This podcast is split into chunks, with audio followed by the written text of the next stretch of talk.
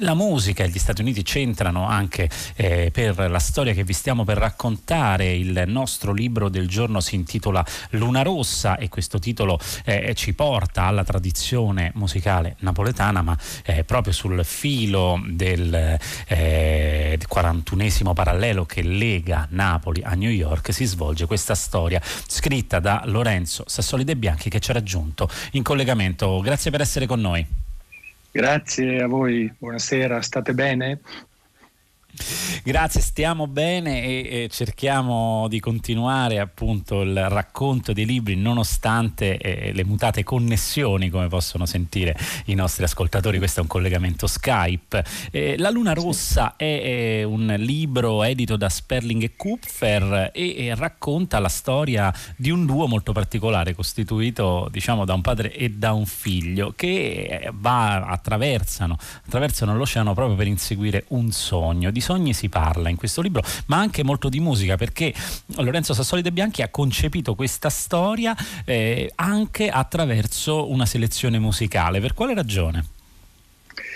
Ma guardi, eh, la cosa è nata scrivendo, nel senso che via via che scrivevo le parole evocavano canzoni e le canzoni prendevano forma di parola. Ovviamente raccontavamo, raccontavo di due musicisti e quindi questo era inevitabile. Allora mi sono chiesto perché mentre questo strano fenomeno avveniva e la risposta che mi sono dato scrivendo è che le canzoni sono la sublime banalità della nostra esistenza, sono le compagne delle nostre piccole odissee, e lo scopo di una canzone è quello di restituirci uno stato d'animo, comunicarci in modo semplice quello che siamo, per cui mi sono lasciato prendere dalla musica ed è nato un romanzo musicale, un, un, quasi una ballata eh, che, a cui ho cercato di dare un certo ritmo musicale, appunto, attraverso anche giochi di figure retoriche, ossimori, anagrammi, per esempio passaggi dal rapidi, dal figurato al letterale, in maniera da non lasciare troppo tempo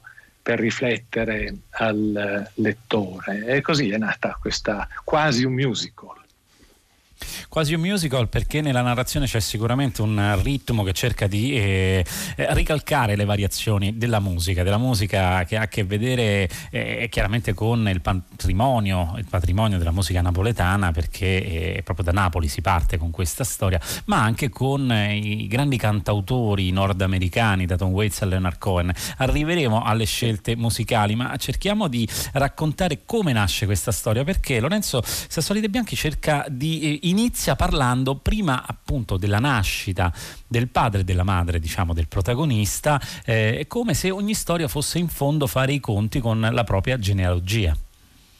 Sì, con la propria genealogia e naturalmente con il proprio destino. E quindi la storia inizia con eh, il giovane che ricorda, cercando di costruire un musical sulla sua vita, e parte appunto da come sono nati, come sono, qual è stato il destino sia del padre che della madre, che era un destino, cioè non doveva, nessuno dei due doveva nascere, per cui la mano del destino entra ancora prima che succeda qualunque cosa. La madre era ultima di otto sorelle e di una famiglia povera, napoletana, di pescatori, per cui non si pensava che ci fosse più spazio per un'ottava femmina, poi succedono cose eh, che fanno sì che lei nasca e che poi incontri Gerardo, che è il protagonista del libro, che nasce dopo che due suoi fratelli sono nati morti sostanzialmente, quindi eh, è come un miracolo fin, fin, dalla nascita, miracoli poi che si susseguono nel corso della storia, della favola. Che si susseguono della favola perché appunto il tema di inseguire i sogni è un po' la grande griglia su cui si muove e in effetti la musica è un linguaggio anche dei sogni perché ci comunica appunto libertà, leggerezza, non soltanto questo, però è molto connessa probabilmente all'immaginario americano da questo punto di vista, al concetto di libertà. E infatti vediamo il protagonista, o meglio i protagonisti, il duo composto da eh, eh, appunto un padre e un figlio, da Jerry e, e Ninetto che si mettono eh, sulle tracce di un sogno, peraltro proprio poco dopo diciamo un, un, dramma familiare, un problema familiare, ovvero eh, Jerry perde il lavoro, quindi rilanciare, ecco forse il senso del sogno è anche questo, di seguire i propri sogni, è rilanciare eh, per non abbattersi a un destino che sembra senza via d'uscita. E la musica, inseguire la musica dall'altra parte eh, dell'oceano oh, sembrerebbe la scelta eh, forse più velleitaria, mm, Sassolide Bianchi, non è così, perché invece si imbarcano in questa avventura? Ah, si imbarcano in questa avventura perché avviene uno di quegli incontri, diciamo appunto, favolistici, incontrando un impresario nei ristoranti eh, napoletani in cui cantavano che vuole ingaggiare il giovane perché è dotato di una voce straordinaria e pensa di portarlo nei locali del village a cantare appunto canzoni napoletane. E, Ovviamente questo è, è, è un'utopia perché poi quando loro arrivano a New York subiscono una serie di inevitabili delusioni, questo impresario era un po' così, diciamo, equivoco quantomeno, eh, però poi riescono a superare anche quelle, perché proprio nella convinzione eh, forte che soprattutto il padre aveva che, se, che niente è perduto se si coltiva un sogno e lo si condivide e che soprattutto che la vita tiene sempre in serbo opportunità e sorprese.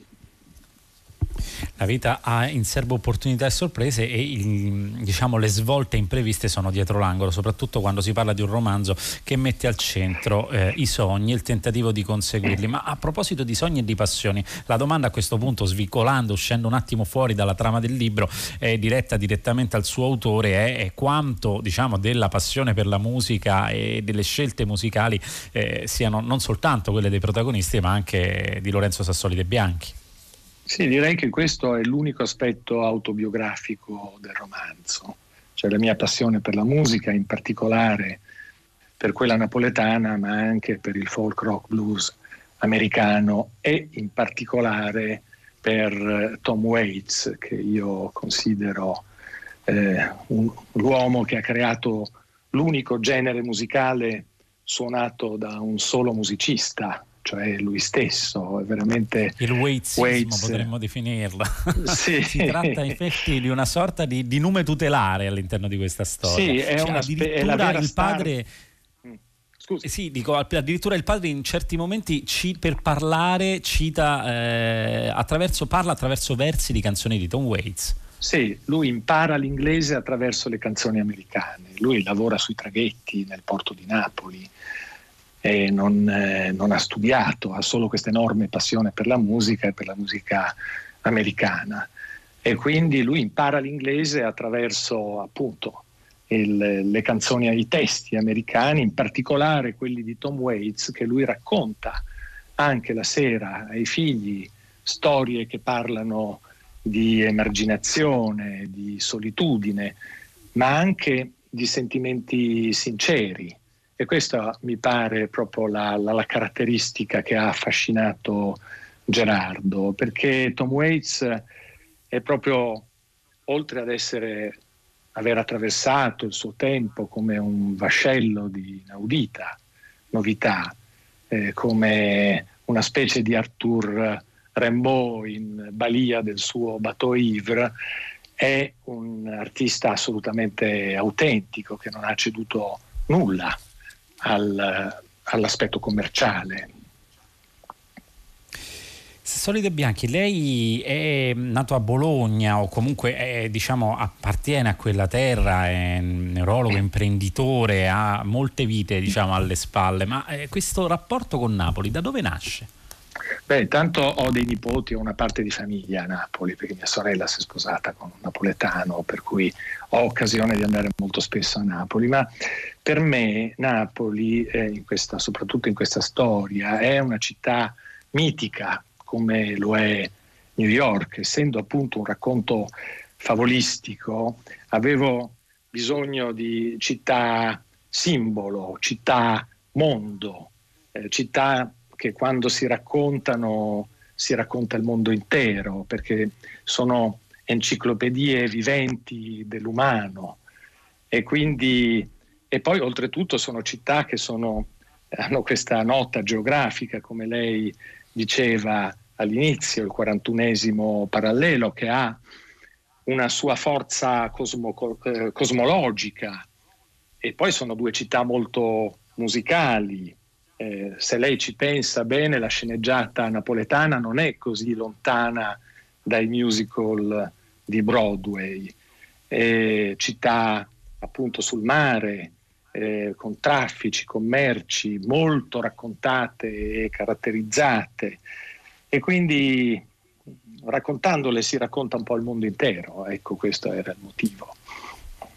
Ecco, un, a proposito di luoghi, molte volte racconti anche gli aneddoti, perché se c'è un aspetto eh, mitologico che torna in questa storia non è soltanto la dimensione favolistica, ma anche invece i miti veri e propri legati alle canzoni, legati alle composizioni. E molto spesso le storie delle canzoni nascono dai luoghi. Ad esempio ce n'è uno che collega, che collega proprio le due città, ovvero eh, quello che è il memoriale dedicato a John Lennon, lo Strawberry Fields Memorial, eh, sì. perché come tiene in connessione queste città e quali sono appunto i luoghi che attraversano i due protagonisti e che sono ricchi di storie musicali?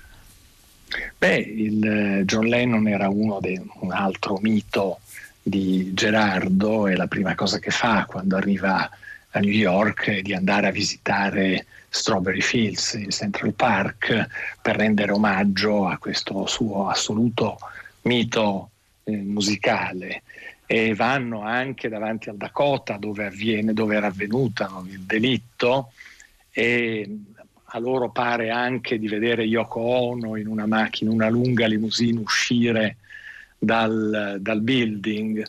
Eh, proprio per alimentare e soprattutto per verificare se loro, eh, la loro attesa di emozioni poi in realtà corrisponde alla verità ed è tanto che poi adesso non voglio raccontare tutta la trama del libro, ma Strawberry Fields avrà un ruolo abbastanza determinante nella, nella storia, perché come lei sa e un altro luogo invece citato è il Chelsea Hotel, nel quale prendono sì. come se appunto si andasse a caccia di fantasmi, no? i luoghi dove eh, ci sono stati materialmente eh, i protagonisti di queste storie, appunto da, eh, possono essere Cohen, Waits, Dylan, mm. eh, Lennon. è come se trattenessero l'aurea eh, di questi geni della musica, della canzone che, eh, che popolano l'immaginario di Jerry Romano e di suo figlio. Non la sento più. E non solo ecco. loro.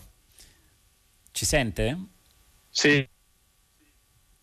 Abbiamo un problema di connessione, evidentemente. Dicevamo, i luoghi sembrano trattenere l'aurea di questi musicisti. Ad esempio, il Chelsea Hotel, che cosa avviene sì. Eh, in quel Beh, in il Chelsea Hotel, loro riescono ad andare al Chelsea Hotel, che era un luogo che, in quanto a miti e leggende, non ha nulla da invidiare a Napoli, perché è l'albergo che per decenni ha ospitato artisti, poeti, cantanti, proprio un vero epicentro della generosità d'artista, della comunione di anime inquiete, della loro passione.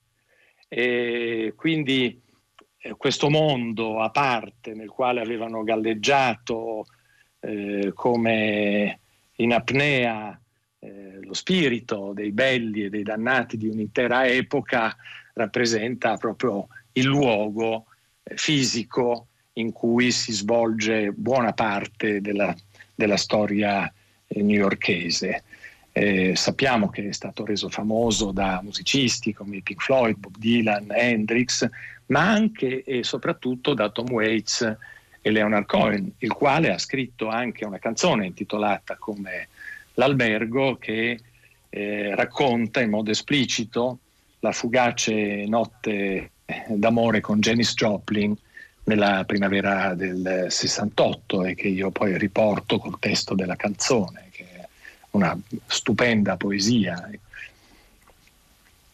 Arriviamo alla figura di Tom Waits. Eh, diciamo questa insistenza che ci pare di capire appartiene sia a Jerry Romano che allo stesso Lorenzo Sassoli De Bianchi. Eh, da dove nasce? Dicevamo prima, è l'autore di un genere che suona una sola persona, come a dire, eh, è unico nello stile, nello stile compositivo, anche nei testi che poi vengono citati molto spesso. Che cosa rende Tom Waits unico per i protagonisti di questa storia, ma anche per il loro autore? No, come dicevo, innanzitutto i testi dei suoi brani che, che Jerry racconta eh, ai figli fin da bambini la sera prima di coricarsi, ma proprio la figura di questo uomo che sembra l'uomo più stropicciato del mondo, con questa faccia da romanzo e che ha invaso la scena musicale di sorpresa, di sbieco, con invenzioni improvvise, insinuanti, però restando sempre un eh, clandestino che si fa avanti con eh, aria febbrile magari, ma poi si dilegua o entra in travestimenti successivi, attore del cinema, autore teatrale, come se volesse rigenerarsi in molte vite. Ecco, secondo me questo è l'aspetto che affascina Gerardo, questa capacità di Waits di affrontare anche generi musicali molto molto eh, distanti tra di loro. Sappiamo che Waits ha tutta una componente melodica, ma anche una componente fortemente influenzata dal jazz de, de, dei, suoi, dei suoi tempi. E quindi appunto lui è una specie di diamante in un mare di vetro eh, che affascina e che in qualche maniera eh, conduce diciamo, eh, Gerardo anche spiritualmente. Ecco, dicevamo, sì, e questa è la parte che riguarda l'immaginario da, dal lato statunitense, americano, c'è però anche Napoli. Questa storia si intitola Luna Rossa e peraltro parlando dell'oggetto libro viene introdotta eh, da Renzo Arbore che ha eh, in qualche modo eh, fatto vivere una seconda vita proprio a questo brano perché la sua interpretazione è diventata celeberrima, forse quella oramai più conosciuta eh, sì. per il brano Luna Rossa. Ecco, diciamo, in, sì. parliamo anche appunto di questa collaborazione, di questa dedica che fa Renzo Arbore, ma anche di come la canzone napoletana in qualche modo è uscita fuori da quella dimensione eh, eh, così legata esclusivamente a, all'immaginario napoletano per diventare anch'essa un, un genere internazionale, magari appunto non, non come il wizzismo che è questo neologismo che abbiamo coniato oggi pomeriggio, ma sicuramente diciamo a un pubblico che va molto oltre i confini della nostra penisola.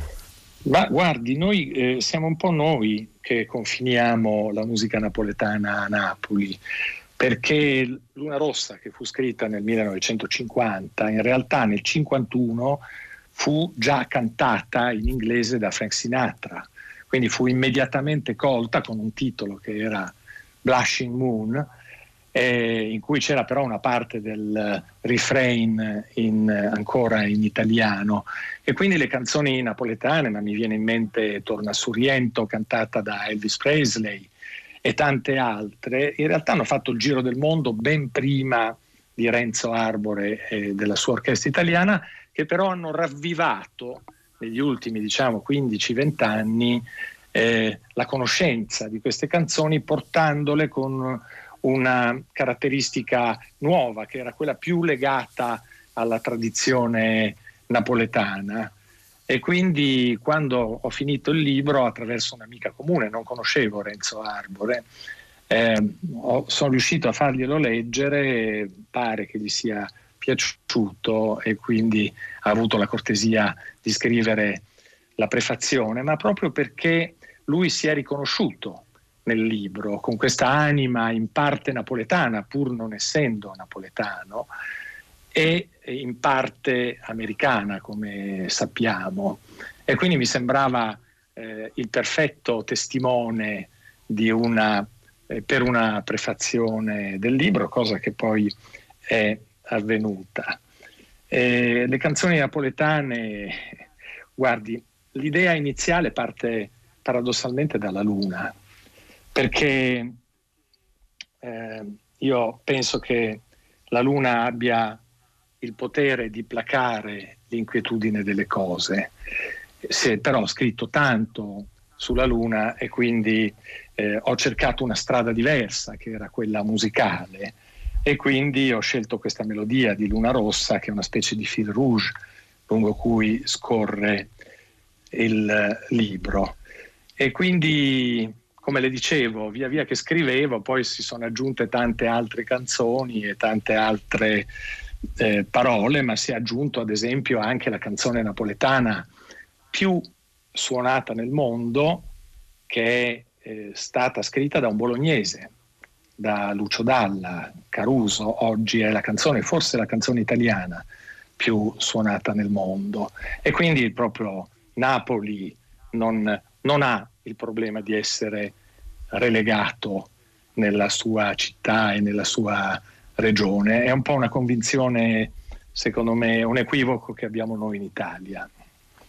Assolutamente no. E chiederei a questo punto a Lorenzo Sassoli De Bianchi di raccontarci anche perché un po' questo racconto di città, di musica, anche di cinema, perché ogni tanto fa eh, eh capolino anche il cinema di Woody Allen, inevitabile quando sì. si parla di New York, ma certo. eh, diciamo è un immaginario eh, che deflagra un po' da tutte le parti, ma c'è molta, molta anche eh, passione per la letteratura. Allora eh, vogliamo sapere anche come nasce questo intreccio tra letteratura e musica, perché questo libro sembra essere seguire un po' la volontà eh, di tenere un piede un po' in tutte e due le discipline, un po' in tutte e due le arti.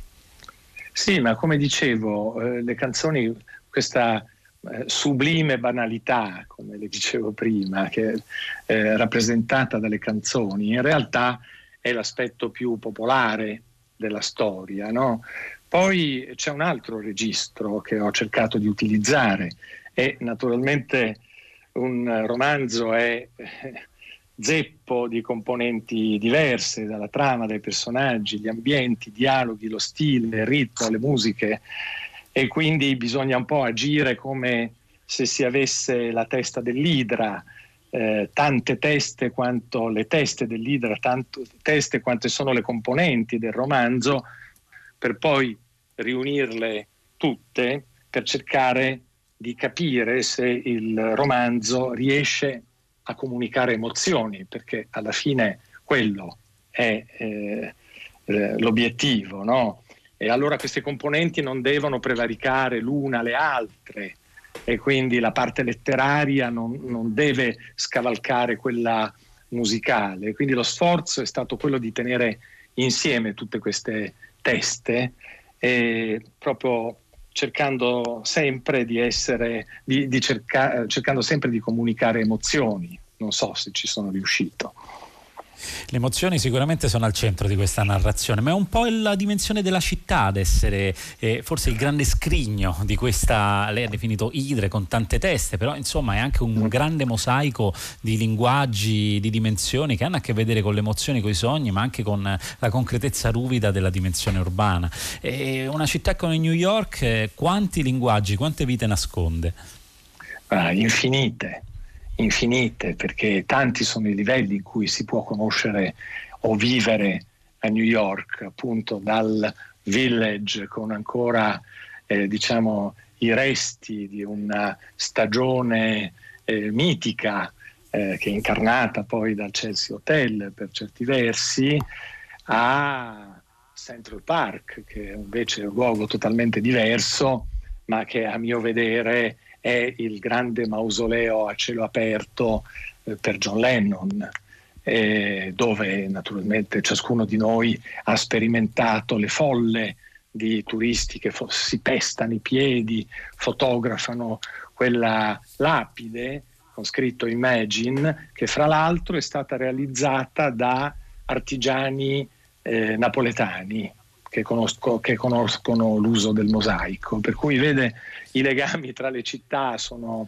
costanti. E poi, sono davvero tantissime, ancora, ancora una volta diciamo lungo la linea dei sogni questo 41esimo parallelo ci regala davvero moltissime emozioni. Questa è Luna Rossa un romanzo ma anche una playlist di Lorenzo Sassoli De Bianchi edito da Sperling e Kupfer il nostro libro del giorno. Io ringrazio Lorenzo Sassoli De Bianchi per essere stato con noi grazie a voi davvero e la linea passa ora a Luca Damiani con 6 gradi e un saluto vi giunge da Graziano Graziani che è stata ai microfoni per questa trasmissione puntata di Fahrenheit e l'appuntamento come sempre è per domani.